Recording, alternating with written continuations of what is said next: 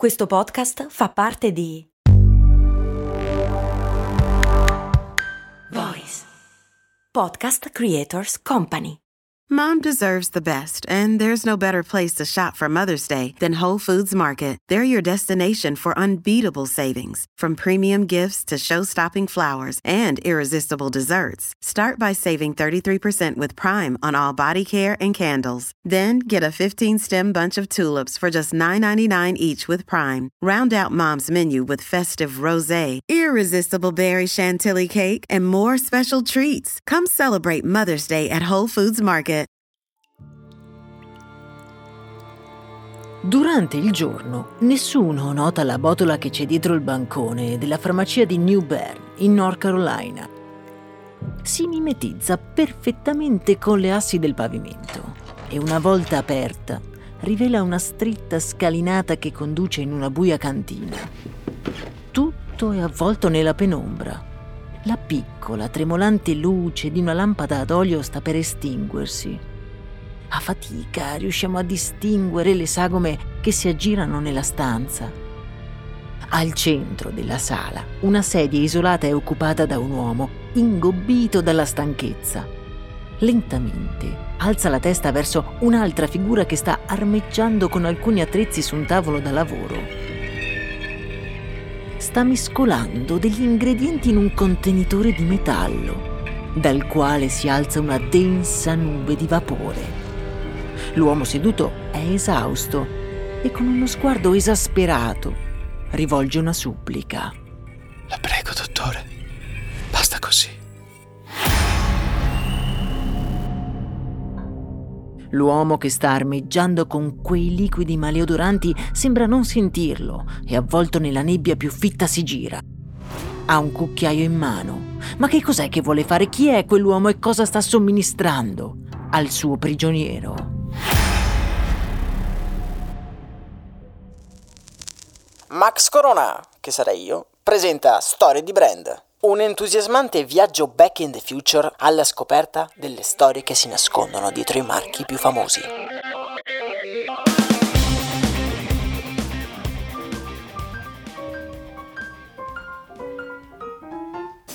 Benvenuti e benvenute miei cari e miei cari amici ed amiche in un nuovo episodio di Storie di Brand. Io sono Max Corona e oggi insieme andremo a scoprire la storia che si cela dietro uno dei brand più grandi del mondo, Pepsi.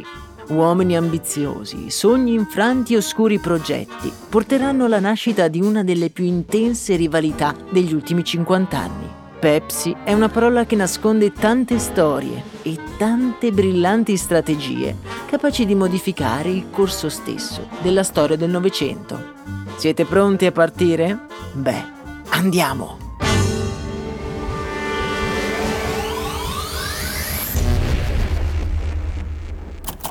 Baltimora, 1890. Un ragazzo magro, molto alto e con il viso affilato, cammina per i corridoi affollati di un'università. Indossa quello che ci sembra un grembiule di un macellaio, tutto imbrattato di sangue. Nessuno però sembra interessarsi a lui. Al college del Maryland è arrivato il cambio dell'ora e per gli studenti di medicina girare con i vestiti ricoperti di sangue è abbastanza normale.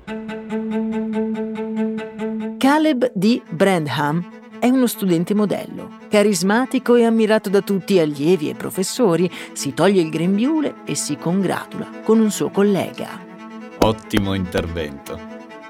Essendo nato da una famiglia benestante, ha il privilegio di inseguire quello che per molti è un sogno impossibile, diventare medico e aiutare le persone in difficoltà. Per lui è proprio una missione di vita. Suo padre ha un'attività commerciale in città piuttosto ben avviata a Caleb manca solo la laurea per potersi aprire uno studio tutto suo.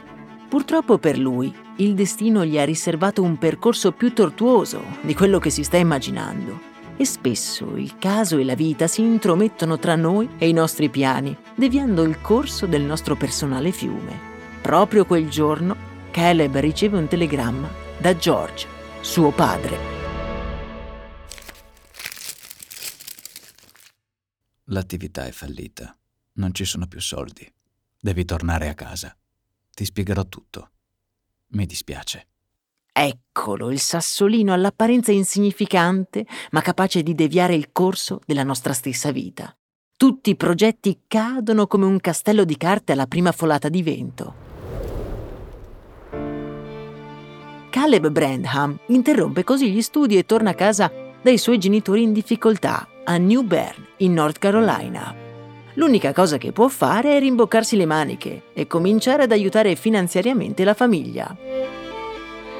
Comincia così ad insegnare nella scuola elementare del paese, ma mentre è in classe la sua mente vaga, vivendo la vita che avrebbe voluto avere. Un famoso dottore, un prestigioso ospedale, un camice bianco, tante vite da salvare.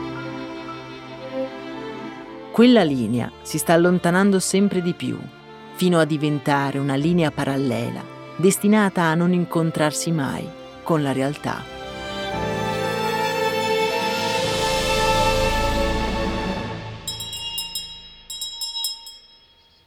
Tornando a casa, dopo una delle lezioni, l'occhio gli cade su una delle insegne fuori da uno dei negozi della via principale della città. L'attività ha la porta sbarrata e un cartello inchiodato sullo stipite. Farmacia. Vendesi. Subito qualcosa scatta nella sua mente. Non serviva essere un medico per fare il farmacista, forse avrebbe aiutato il prossimo in un altro modo.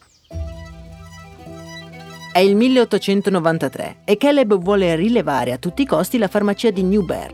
Purtroppo c'è un piccolo problema, lui non ha un centesimo e anche la sua famiglia naviga in pessime acque. Nonostante questo, carico di entusiasmo, bussa alla porta del proprietario, deciso a mettere in campo ogni goccia della sua passione per convincerlo a cedere l'attività. Seppur senza soldi, Caleb riesce a smuovere qualcosa nell'animo di quel rude proprietario. La sua missione di aiutare il prossimo lo convince a dargli in gestione la farmacia senza neanche un dollaro di anticipo. Si sarebbe accontentato di una percentuale sui futuri guadagni.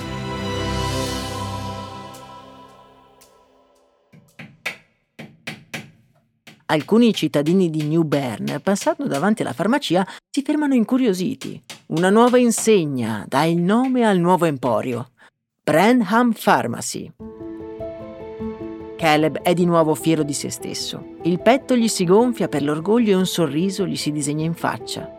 Il fiume della sua vita era tornato di nuovo a scorrere verso il suo obiettivo. Ok, il nostro protagonista non è un medico, ma può dare libero sfogo a tutte le sue conoscenze. Prescrive medicine ai cittadini di New Bern, li consiglia, ci conversa. Le farmacie all'epoca erano molto diverse da quelle che conosciamo oggi. I medicinali, quelli veri e propri, sono davvero pochi e spesso sono intrugli di erbe e piante misteriose. Nelle farmacie, per esempio, si vende anche uno dei prodotti che più di tutti sta interessando l'opinione pubblica, la Coca-Cola.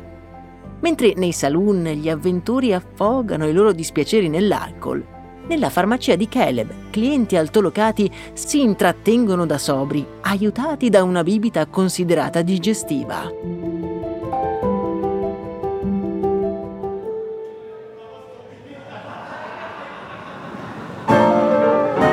Gli affari vanno così bene, fin da subito, che Caleb è costretto a trovare qualcuno che lo aiuti.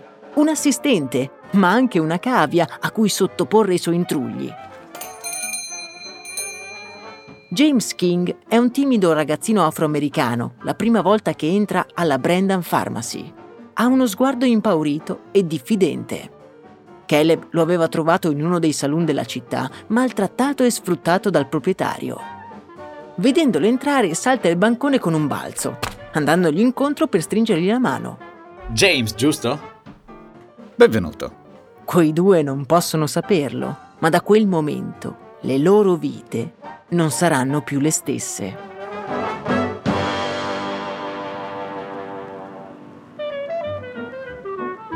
I due cominciano subito a collaborare e a inventarsi, pardon, a studiare nuovi rimedi medicinali per i clienti. La Coca-Cola sta diventando davvero una moda e malgrado i lauti guadagni che questa garantisce alla Brandon Pharmacy, Caleb è piuttosto preoccupato. James, proprio non mi va giù che i miei clienti tracannino tutta quella Coca-Cola. Hai sentito che ha dentro estratti di coca? Se ne facessimo una noi, guadagneremmo anche molto di più. Suggerisce King, lucidando un bicchiere pensieroso. I due si guardano. Entrambi avevano avuto la stessa idea. Avrebbero fatto la loro versione della Coca-Cola, ma senza usare la coca, e l'avrebbero resa efficace, davvero in grado di aiutare le persone. Caleb ogni sera apre la botola della cantina dietro il bancone e scende nel suo laboratorio. Deve trovare la giusta composizione di elementi. Deve trovare la formula perfetta.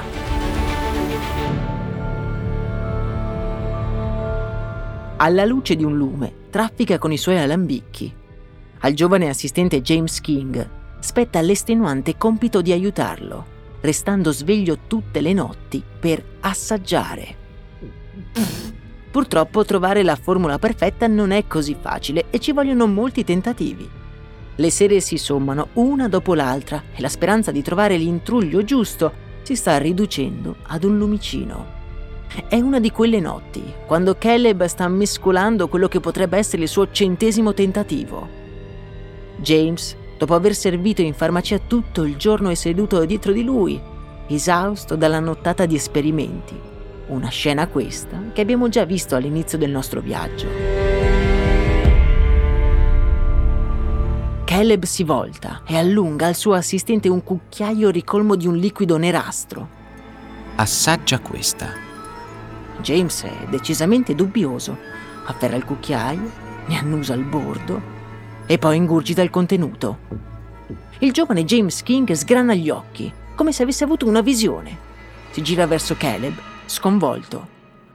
È buona. I due rimangono così a guardarsi. È il 1898 ed è appena nata la Pepsi. Frena, frena, frena, frena, forse stiamo correndo un pochino troppo. Quella bibita non ha ancora un nome. Caleb ha creato un perfetto equilibrio mescolando vaniglia, estratto di noci di cola, zucchero e un pizzico di olivari. E quell'intruglio così composto va alla grande. Di fronte alla farmacia di Bradham si forma la coda. Tutti vogliono assaggiare la nuova soda di Caleb, tanto che presto la bevanda viene battezzata dagli stessi clienti Brad's Drink. Il farmacista, seppur lusingato, sente però che la sua creazione necessita di un nome proprio. Ha prodotto la bibita per aiutare le persone a digerire e da buon quasi medico sceglie quindi un nome scientifico. La pepsina è il nome comune con cui vengono chiamati i succhi gastrici, i responsabili della digestione. La sua bibita aiuta la digestione e quindi si chiamerà Pepsi Cola. Ora serve solo uno slogan che rimarchi il fatto che la sua cola è quella che fa bene e non quella dei suoi più potenti concorrenti. Sulle vetrine della farmacia compare una scritta che segna l'inizio di una guerra senza esclusione di colpi. Pepsi, la prima cola senza coca. Geniale.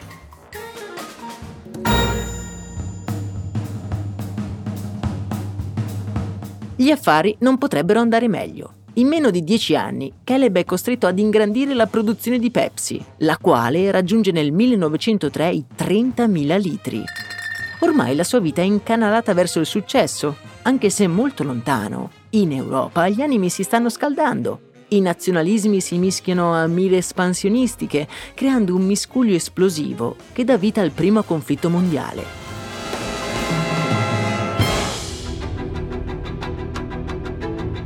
La fabbrica di Caleb non è attaccata dalla guerra, ma le restrizioni economiche in cui versa l'economia statunitense durante il primo conflitto mettono a dura prova il proverbiale ottimismo del nostro protagonista.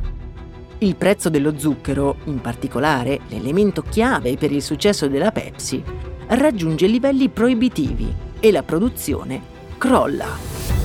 È il 1923. Kellen Branham è ormai stanco il suo momento di gloria l'ha avuto. Sente che per la Pepsi è arrivata la sua ora. L'azienda sta per fallire, quando all'orizzonte un'altra ombra si sta per abbattere sull'economia americana. È il giovedì nero. È crollata la borsa e la situazione è più critica che mai. Pepsi è di nuovo in ginocchio, ad un passo dal baratro. Si cerca addirittura di venderla alla concorrente Coca-Cola, la quale però non ne vuole proprio sapere. D'altronde è lei l'originale, unica e inimitabile. Perché non dovrebbe godere nel vedere la rivale sprofondare nei debiti? Negli uffici di Coca-Cola ad Atlanta, Pepsi è l'ultimo dei loro pensieri, almeno per adesso.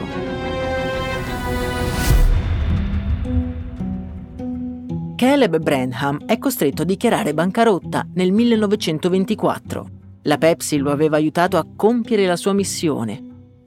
Nella sua testa era il suo regalo al mondo. Un medico mancato era riuscito comunque ad avere un impatto sulle persone. Sente di aver avuto una vita felice, forse non quella che aveva sempre desiderato, ma è soddisfatto proprio nello stesso momento in cui Caleb si ritira per l'ultima volta nel suo laboratorio. Non molto lontano da lui, un altro uomo, completamente diverso nell'animo e nell'aspetto, entra in un altro luogo decisamente diverso, decisamente più austero.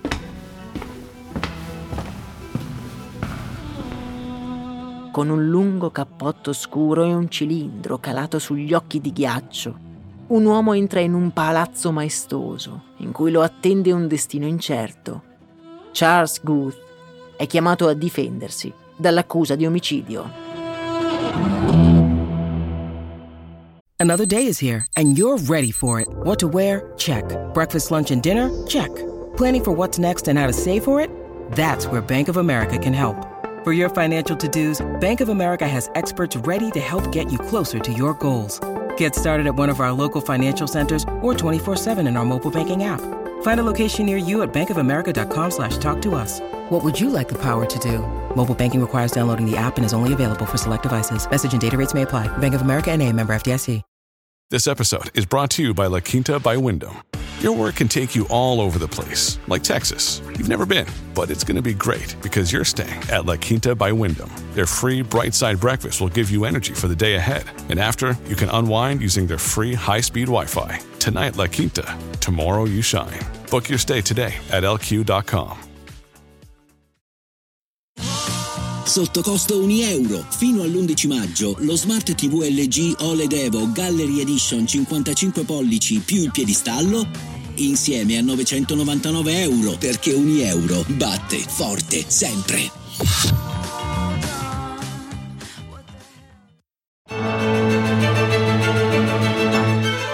La Pepsi Cola, nata dalla mente di Caleb Branham, è diventata famosa in tutta la costa est degli Stati Uniti. Ma il razionamento dello zucchero e la successiva crisi economica mandano l'azienda in bancarotta. Caleb è ormai vecchio e si ritira nella sua tenuta nel North Carolina, contento di aver dato sfogo alla sua vocazione, in un modo o nell'altro. Mentre Caleb Branham esce di scena, sul palcoscenico della nostra storia entra un personaggio che chiuso in un completo costoso guarda sprezzante la giuria dal banco degli imputati. Charles Godfrey Guth. Lei è accusato di omicidio. Come si dichiara? Innocente, vostro. Innocente. Cosa sia successo veramente è difficile dirlo, ma possiamo provare a ricostruire i fatti. Qualche mese prima. Charles Guth scende dalla sua auto lussuosa dal sedile posteriore. Si incammina verso il vialetto della sua villa. Improvvisamente si ferma a metà strada, come se avesse notato qualcosa di strano. Si volta e si scaglia contro il suo stesso autista. Te l'ho già spiegato mille volte, il latte deve essere consegnato prima a me. Ora mi hai stancato, sei licenziato. Tornatene da dove sei venuto. No, no, ma cosa fai? Cosa fai? Stammi lontano! No! L'autista, esasperato dai continui soprusi di Guth, lo minaccia con un'ascia, tanto che Charles estrae la sua pistola e lo fredda lì, in mezzo alla strada. La giuria è arrivata a un verdetto. Il processo è stato veloce. Guth è un potente uomo d'affari e non può finire in galera e mentre aspetta il verdetto, sulla sua faccia non traspare la minima preoccupazione. La Corte lo dichiara innocente.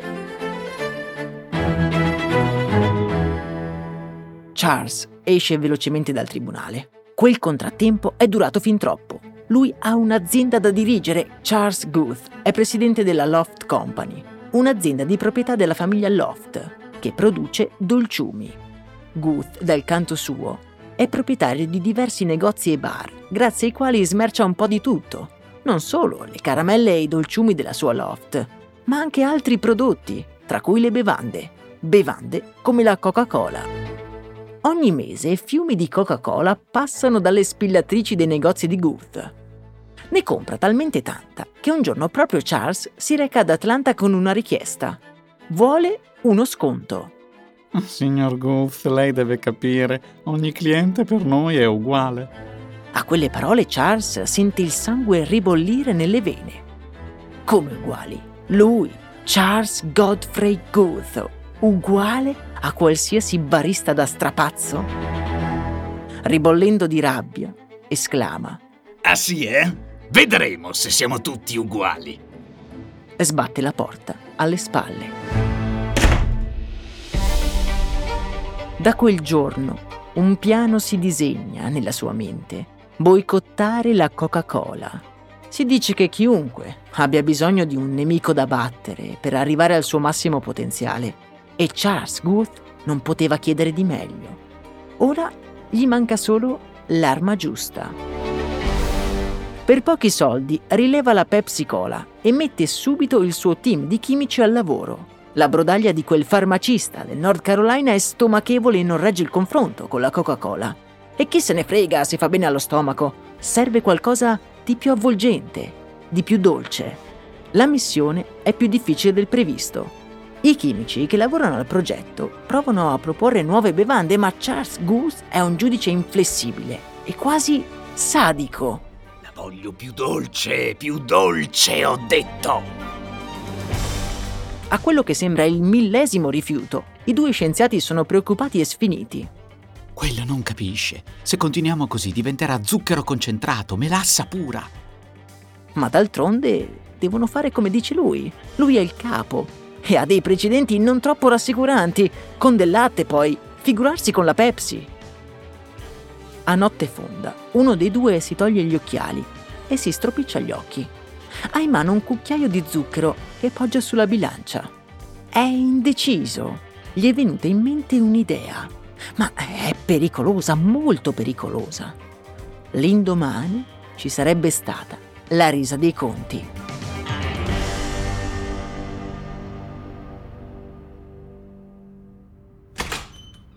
Allora? Spero che abbiate seguito le mie indicazioni. Eh, eh, signor Guth, eh, sì, le abbiamo seguite. Ma così è davvero troppo dolce. Non si riesce quasi a bere. Charles non lo ascolta nemmeno. Gli strappa il bicchiere dalle mani e ne trangugita avido il contenuto. Ah! Ottima! È perfetta! Cosa vi dicevo? Più zucchero! Ecco perché io dirigo l'azienda e voi idioti no. Ora fuori di qui, prima che vi licenzi tutti. Il chimico, uscendo, non può fare a meno di sorridere. La bibita che aveva portato a Goof era esattamente la stessa che gli aveva proposto il giorno prima. La Pepsi Cola finalmente è pronta. Pronta per una guerra senza esclusione di colpi, che la porterà a combattere contro un colosso che sembrava inarrivabile.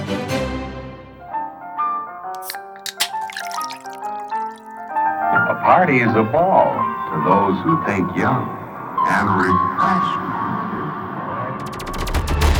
Nella prossima puntata, due uomini, chiusi in un lungo impermeabile, entrano in un bar. Si fermano al bancone per poi dirigersi verso uno dei tavoli. Arrivano due bicchieri pieni di un liquido scuro. Si guardano. Uno dei due lo assaggia e senza proferire neanche una parola si alzano di nuovo e se ne vanno.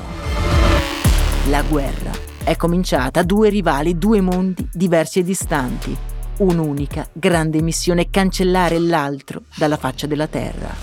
La nascita della più grande rivalità della storia.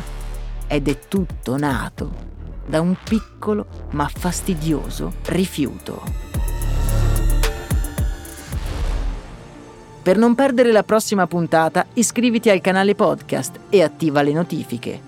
Se ti piacciono queste storie, condividi l'episodio con gli amici e dai un'occhiata al mio libro Persone che pensano in grande, un concentrato di storie che ci aiutano a capire come nasce una storia di successo. Tutti i link li trovate in descrizione. Io sono Max Corona e questo è Storie di Brand.